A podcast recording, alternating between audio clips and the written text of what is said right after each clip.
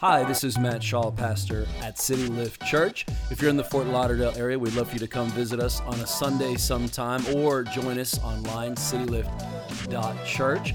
We hope today's message fills you with courage and helps you on your spiritual journey. We exist just to help people meet, know, and follow Jesus. Enjoy today's message. If you are visiting here today, my name is Matt. It's a pleasure meeting you, but I'm not Pastor Matt. I'm not the typical Matt that's here.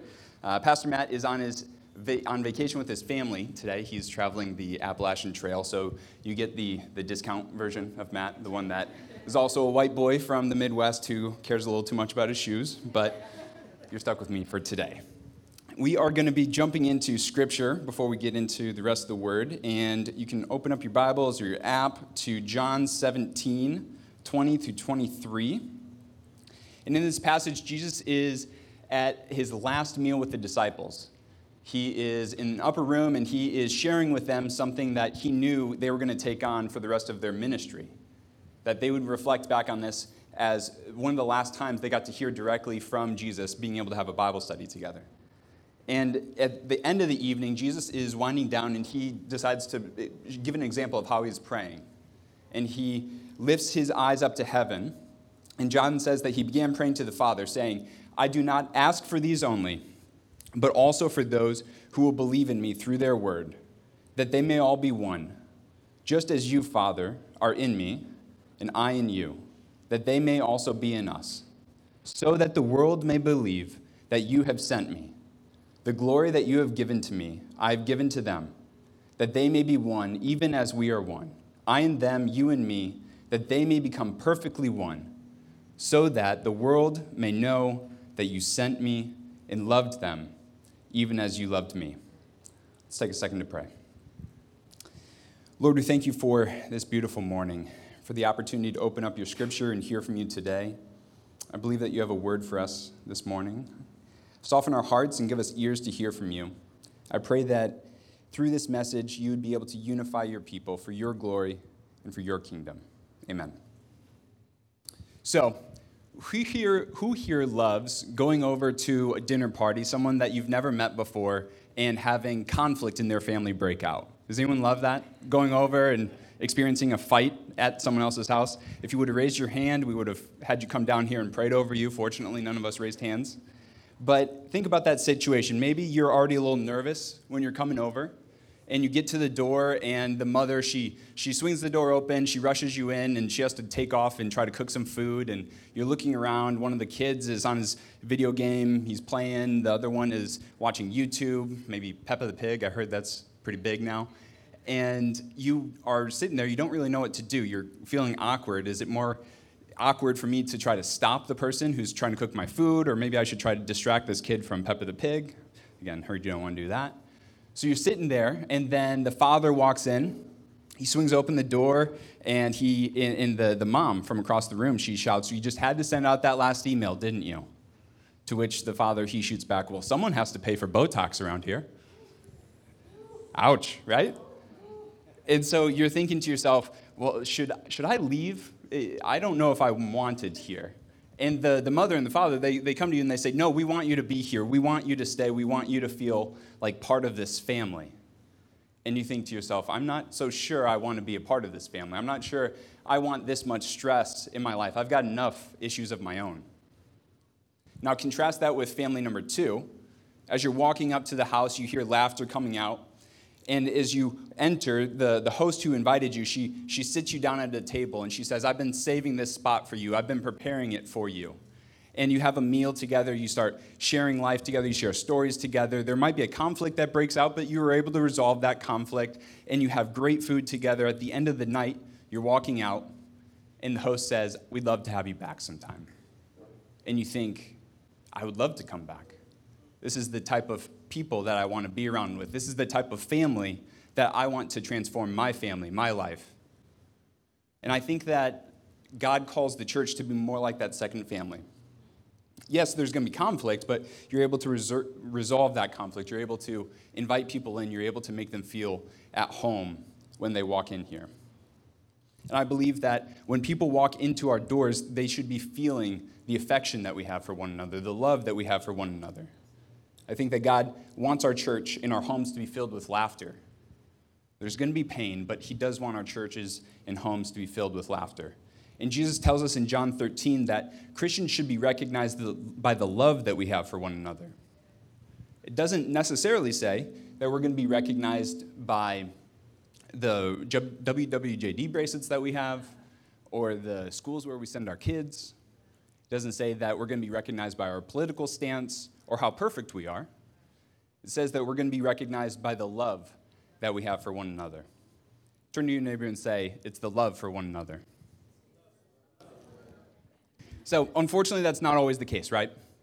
Unfortunately, in the church, we're not always known for the love that we have for one another. Sometimes we end up acting more like that first family. When you come into the church, we tell people we want them to join our family, to become brothers and sisters, but we see a lot of bickering. We see people bad mouthing one another. We see slander. And too often we're busy in our own stuff. We get our own schedules busy from, from Sunday to Saturday, and there's no margin for us to be doing life together. And if we're not intentional to stop it, the church can feel cliquey at times. We can become judgmental. We can think too highly of ourselves. And praise God, I don't think that that is the case yet at City Lift. I remember when Katya, my wife, and I, we first walked in here about seven months ago. And there was an atmosphere of positivity that was unlike something that we had experienced here locally. There was more diversity in this church than we had ever seen before, but despite diversity, there weren't these cliques. There weren't groups of people that didn't like other groups of people. We were invited in, we were welcomed in, we were invited to coffee, we were invited to go hang out, and we felt seen and accepted when we were here at City Lift. We felt like we found a new family that we wanted to be a part of here in downtown Fort Lauderdale. And Pastors Matt and Alyssa have done an incredible job creating that culture that feels warm and affectionate. However, who here knows that Satan hates that? that Satan's going to do everything in his power to destroy the unity that we do have right now here at City Lift. Who here knows that he's going to do whatever he can to have fighting happen, discord, disunity happen here at City Lift? To turn brother against brother, sister against sister. And the fight for unity is going to be just that it's going to be a fight. It's going to have to be something that we are intentional about, something we're talking about, something that we live into on a weekly basis. And I believe that the act of pursuing unity is an act of war. It's a war against the darkness that is in the city around us. And by pursuing unity together, we are dangerous to the darkness. So turn to your neighbor and say, I'm feeling dangerous. Just like with any family, we have to make an effort to remain unified. But the effort and the sacrifice is going to be well worth the price. And then I believe on our road to pursuing unity together, there's five things that we can be focusing on. So I got five points, and then I'll get off of here in a few minutes. And those five points are that we need to lean in to relationship with one another. We need to learn about God together. We need to laugh together. We need to let go of offenses and wrongdoings, and we need to live out our faith in our neighborhoods together.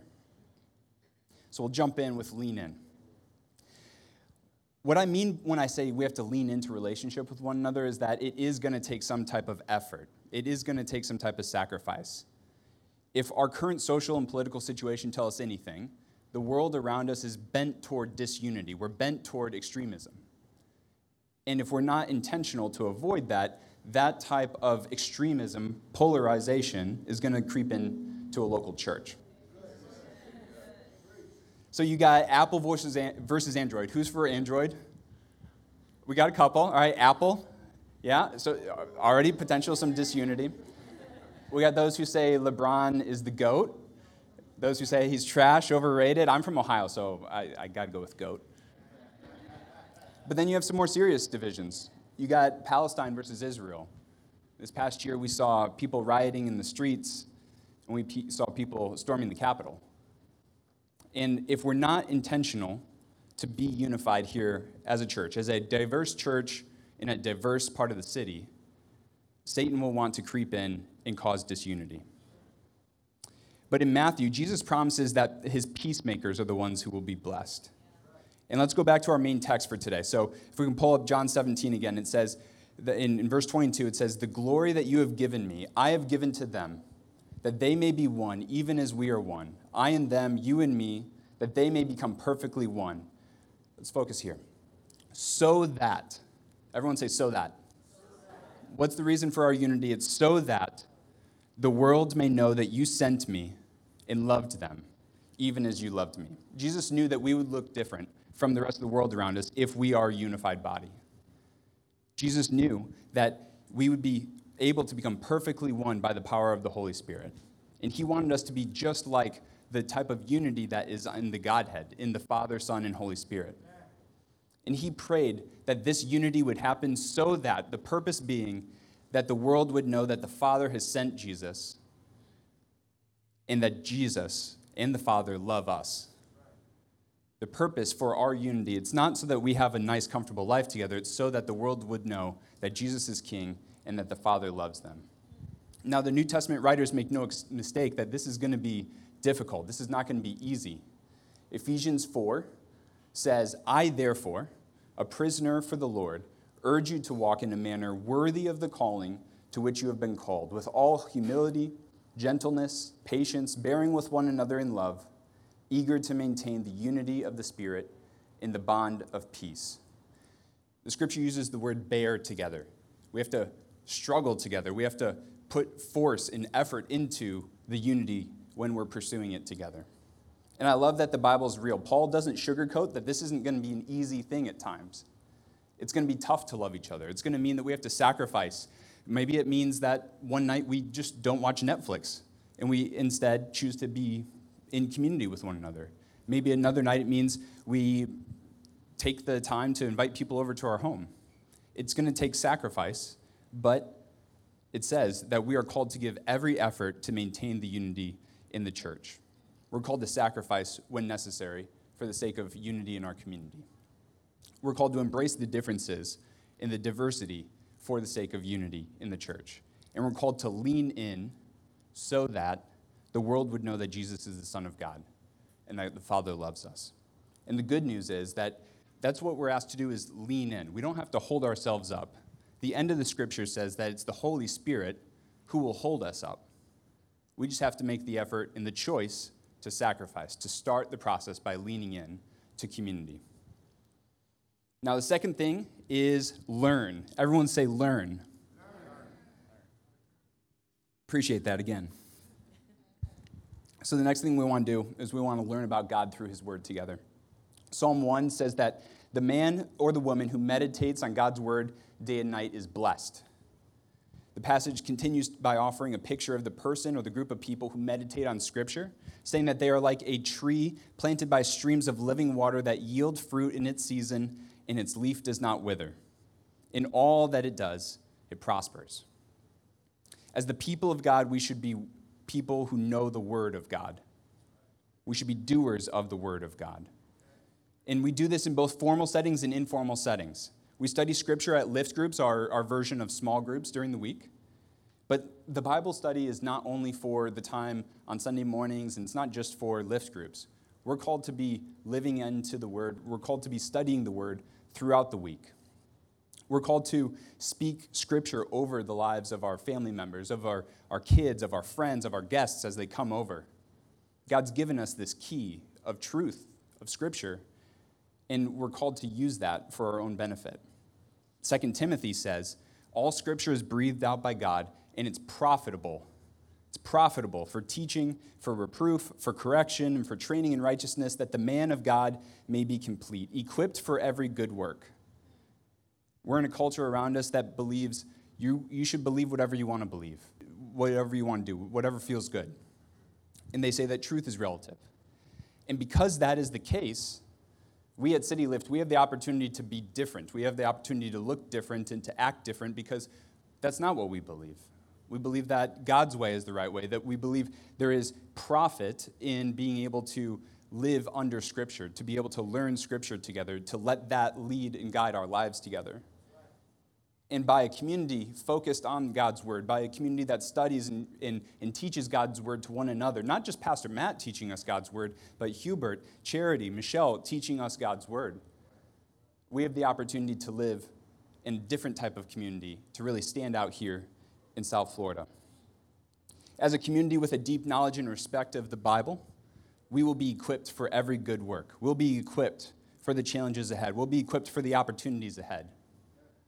So I believe that we are called into a community unified as a people of the Word who study the Bible and use it to teach one another.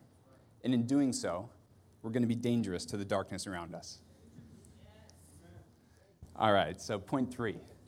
On the count of three, I want everyone to give me a big, loud laugh, a big laugh.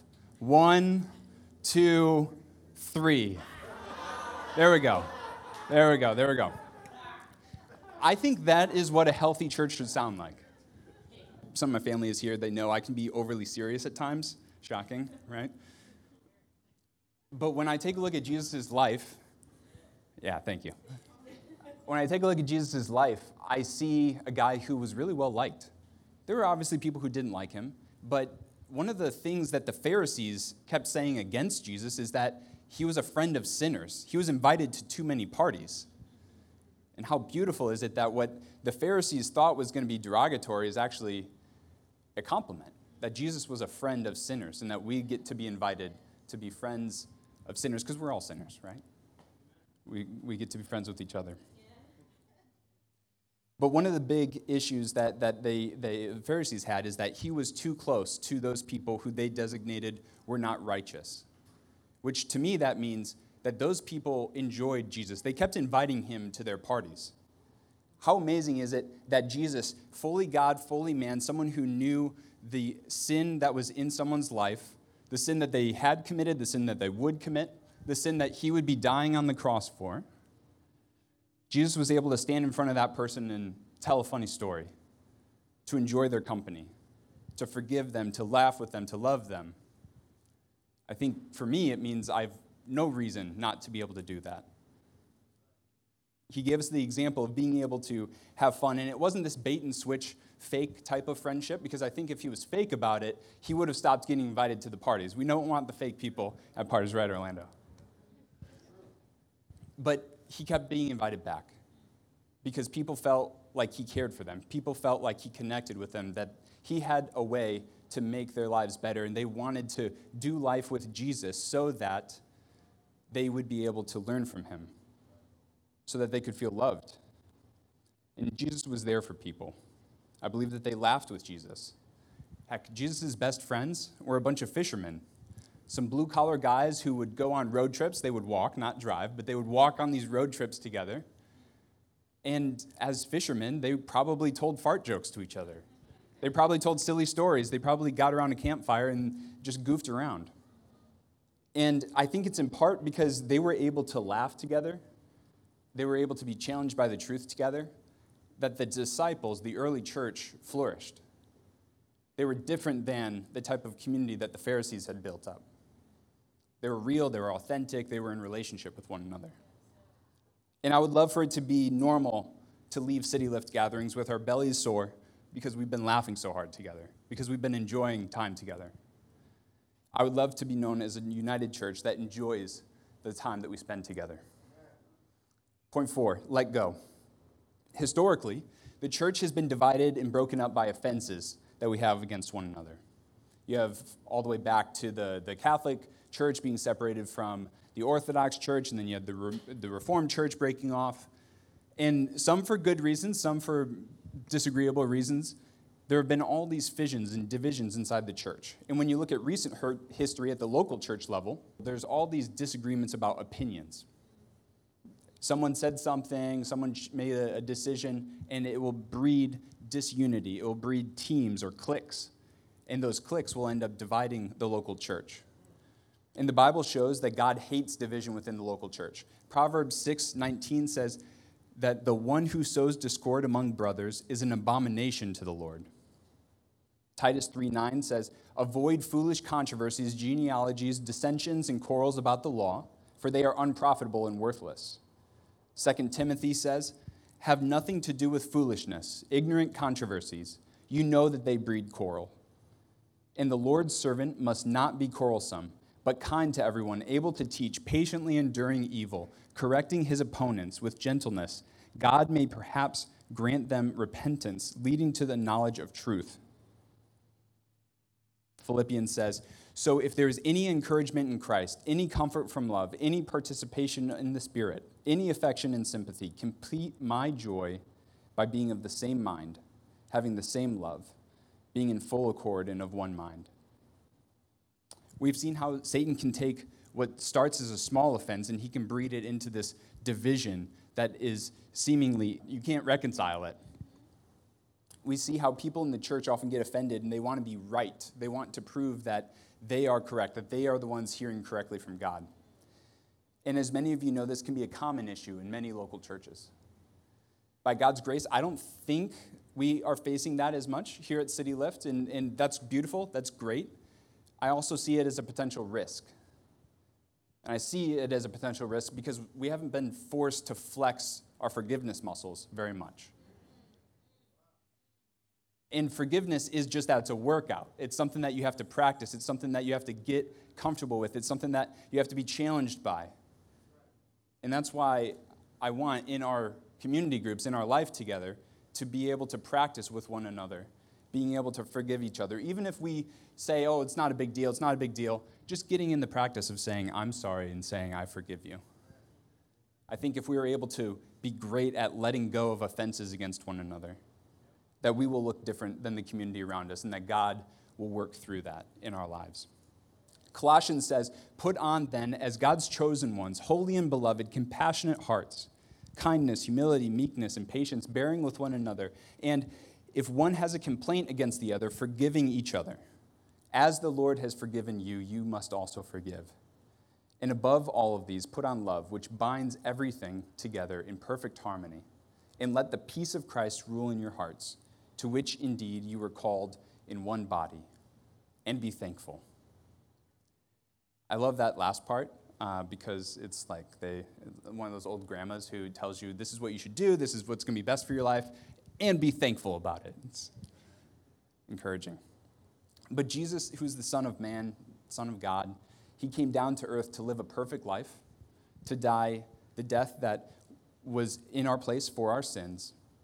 And in return, God was able to model true forgiveness for us. There is no one who had a, had, had a bigger challenge or had more that he had to forgive than what God did when he forgave mankind for all of our sin. And therefore, there's no reason why we can't be forgiving each other. But we have to practice. We have to get good at it. We have to flex our forgiveness muscle. We have to put on love. And we must let go of the offenses that, the offenses that we experience from one another. And while it's not going to be easy, the Bible is clear that in order to be a unified community, we're going to have to be great at forgiveness. But the last point, number five, is live out. Everyone say, live out. Lastly, we are called to live out our faith in community together. Sunday mornings are great, lift groups are great, our, our small groups are wonderful, but that is not what we are called to be as a church. Being in community together is not a list of things that we do, it's a part of who we are. I'm going to say that again. Being a community is not a list of things that we do together, it's a part of who we are. And the pursuit of unity must be intentionally embedded into our weekly rhythms, otherwise, we'll forget about it. We must live out our unity by being on mission to serve and to love the neighborhoods around us. We must live out unity by going to the ballpark or the playground together. We must live out unity by going to the coffee shop or the brewery together. We're called to go shopping and go to business events together. We're called to be enjoying concerts with one another being able to live out unity doesn't have to be formal. It can look like just giving someone a call up and going for a coffee, being able to have a dinner with one another. And I think the hardest but most powerful way to live out unity is through hospitality. Hospitality is defined as the friendly and generous reception of guests, visitors, or strangers. And I think that it often looks like having a meal together I think it's the hardest because it causes us to sacrifice our time and our comfort. It can be a little embarrassing to have someone over to your home. It's a little messy. My house is always messy. But I see it as the most powerful because hospitality creates the perfect environment for meaningful relationships to form. for tough questions to be asked, and for real support and encouragement to be shared with one another. When I think of hospitality and I think about having meals with family, I always have this mental picture of what it was like to go to my grandma and grandpa Rudder's house in Ohio. Growing up, we had Sunday dinners together. And my grandma passed away a few years ago. But when people would come over to her house, you would approach the door and you would hear a ruckus happening inside. It was always loud. There would be people arguing about a, a sports game, or there would be people running through the kitchen trying to mash some potatoes. And my grandma, she would come up to us. And as she approached anyone who comes into the house, she would give you a big hug, a big kiss. And if you had a guest, the guest was always welcome. And she would, just like if it was her own family member, she would give the, the, the guest a big hug, a big kiss, a big goofy smile, flower in her hair. And for someone who would walk in there the first time, it could have been overwhelming, but my grandma, she was able to make that person feel like they were walking into their own home. She was able to make them feel like they were welcome. And my grandma grew up in rural Ohio. She wasn't taught how to be comfortable with people who were different from herself. But we would have guests over who were black and white and Asian. We would have guests who were uh, who, who, who, who were gay and who were straight. We even had some guests who were Democrats, which was a big deal for rural Ohio. And she made everyone feel at home. And after experiencing that type of a Sunday dinner, the guest would leave, and as they were on their way out the door, they would say, they would ask, Can I come back? And my grandma's answer was always yes. Because they had found a place where they felt like they could be at home, they could be in relationship with us. And many of them did. And we have a blessing of people who are coming into this church. Literally, this physical building right here. I don't know if you all have seen this, but there's three, four, five people who are trying to show up for coffee here in the mornings. And they may be walking in, and, and, and what they want is an espresso. But if we do unity right, they can be walking out with Jesus. They may come in and they may be looking for some creamer in their coffee, but they could be walking out with the Holy Spirit in their heart. I think that's the power of what the Holy Spirit is trying to do here in City Lift. That's the power of unity. And it's the type of legacy that my grandma leaves. People not always remembering what she said, what she did, but they do remember how they made her feel, how she made them feel. And when people walk into these doors, I want them to feel the love that we have for one another. And the Bible says that because they see the love that we have for one another, they will know that Jesus was sent to die in their place for their sins and that God loves them. First John says that in this is love, not that we have loved God, but that he loved us and sent his son to be the propitiation for our sins. Beloved, if God so loved us, we ought to love one another. No one has ever seen God. No, if, and if we love one another, God abides in us, and his love is perfected in us. God wants to reveal himself to South Florida. And I believe his plan for that is with groups like this doing life together out there. It's not just doing this on Sunday mornings, it's us going out and doing life together out there. Jesus' prayer was for us to be known for the love that we have for one another. His hope for unity was not only because he knows it's going to be fulfilling to us, he knew that if we are to truly live out our unity around dinner tables and at the beach together, then the world would know that Jesus was sent to die in their place for their sins. What's God's plan to fulfill the Great Commission? I think a big part of it is for you and I to love one another and to do life together. So, how do we do that? In closing, if you call yourself a part of City Lift, there are three things that we can be doing. First is leaning in. That might mean just coming 10 minutes early to church and starting to get to know each other. It might mean staying 15 minutes after church and getting to know the story or the life of people around us. Second thing is learning, laughing, and letting go. That could be in a city lift group. We have these small groups that are, are taking a break right now. We're starting back up in August. and we're looking for leaders who can help lead conversation, lead teaching of the word, help us to model forgiveness for one another. And we're looking for people who are going to be joining us on mission in Fort Lauderdale. So if you're interested in leadership or you're interested in being a part of a lift group, you can come see me after church. And then the last one is to live out. It's to initiate a dinner party together. It's to initiate a trip to the beach together. Invite some friends who may not believe what we believe, but to let our love shine in the darkness. Now, maybe you're here today and you're new to church. You wouldn't yet call yourself a part of God's family. Please know that you're welcome. We're happy to have you here. And as much as we want to invite you into our family or this City Lift group family, I know that God wants to invite you into his family. He sent his son Jesus to die in your place for your sins, just like the rest of us. No matter your background, no matter what you've done, there's a place for you at God's table. He's inviting you into the home, and He's prepared a place exactly for you. He loves you more than you know. He wants to laugh with you. He wants to be in relationship with you. And that's His invitation. So let's all bow our heads and close our eyes. Maybe you're here today and, and that's you. Your heart is feeling tugged. Maybe you've known about God and you don't yet feel part of his family, but you want to be a part of his family. You want to receive his forgiveness. You want to live in his love. If that's you, on the count of three, with every head bowed and every eye closed, would you lift your hand up in the air? I'm not going to call you out or make you come down here. It's between you and God. It's just a way for you to signal to yourself and to him that you want to be a part of his family. So, on the count of three, if that's you, feel free to lift your hand up real quick and put it down, back down. One, two, three. Good. Looks like we're all good. We'll pray together. Father, we thank you for the love that you have for us. We know that we don't deserve it. We thank you that while we were still sinners, you sent your son Jesus to live the perfect life that we cannot live, to die in our place for our sins, and to be raised from the dead, so that we may be called your sons and daughters.